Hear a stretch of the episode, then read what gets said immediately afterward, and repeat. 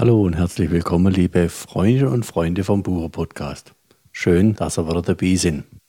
Mein heutiges Thema lautet Deutsche Sprache, schwere Sprache.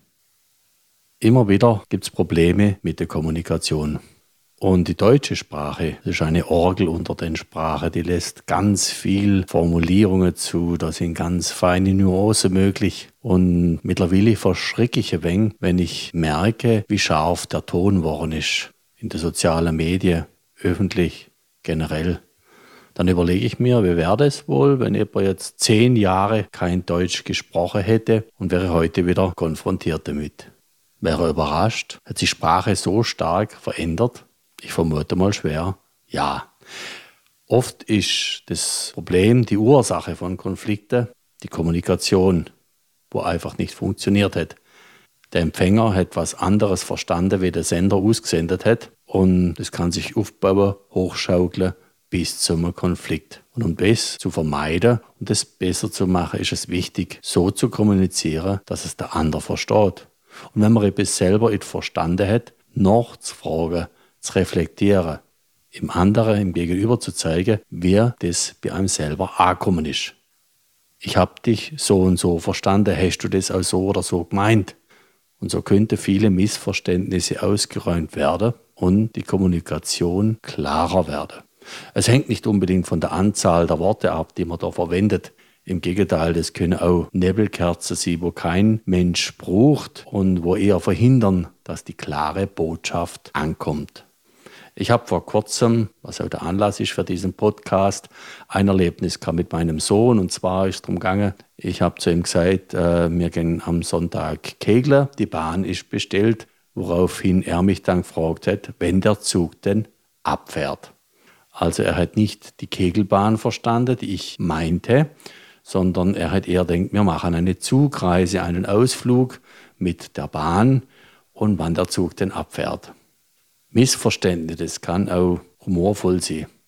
Aber das sind Nuancen und es kippt schnell in eine Richtung, wo man vielleicht gar nicht will. Wie nun kann Kommunikation gelingen? Kommunikation, das ist nicht nur Worte, das sind auch ganz viele Bilder und Gedanken, wo ich mittransportiere. Zum einen die Verbalisation, die Sprache, und zum anderen der Gedanke, wo dabei ist. Und je nachdem, mit welchem Gedanke ich das sage, ich das formuliere, erzeugt es beim Empfänger ein Bild, wo vielleicht mit meinem Bild, wo ich im Kopf habe, gar nicht so viel zu tun hat oder doch. So war es mit der Bahnfahrt.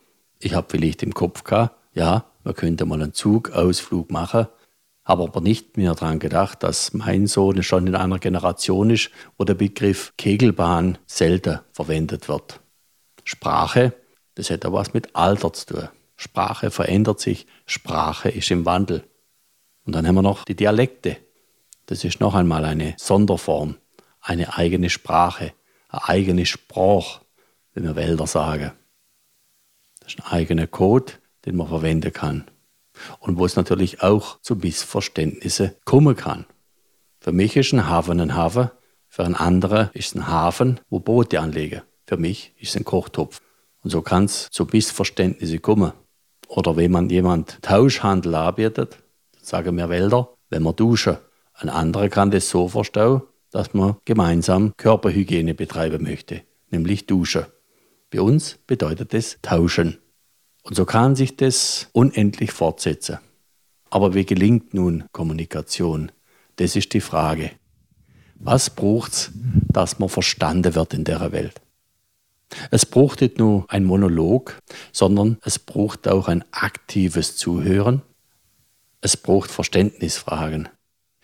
Und das ist ein Teil, den ich gerade auch lerne in Königswinter bei meiner Coaching-Ausbildung. Da ist ein schöner Satz einer Referentin gesehen. Ihre Tochter sagt immer zu ihr, du kriegst das Geld fürs Mhm sagen. Aber dieses Mhm bedeutet so viel wie ich habe dich verstanden. Und wenn nicht, dann darf man nachfragen. Und dieses Nachfrage, das löst in dem Sprechenden, also in dem Botschafter, auch nochmal einen Prozess aus. Der überlegt nochmal, was habe ich da gesagt? Habe ich das wirklich so gemeint? Oder gelingt es mir, die Wörter noch einmal einzufangen, umzuformulieren.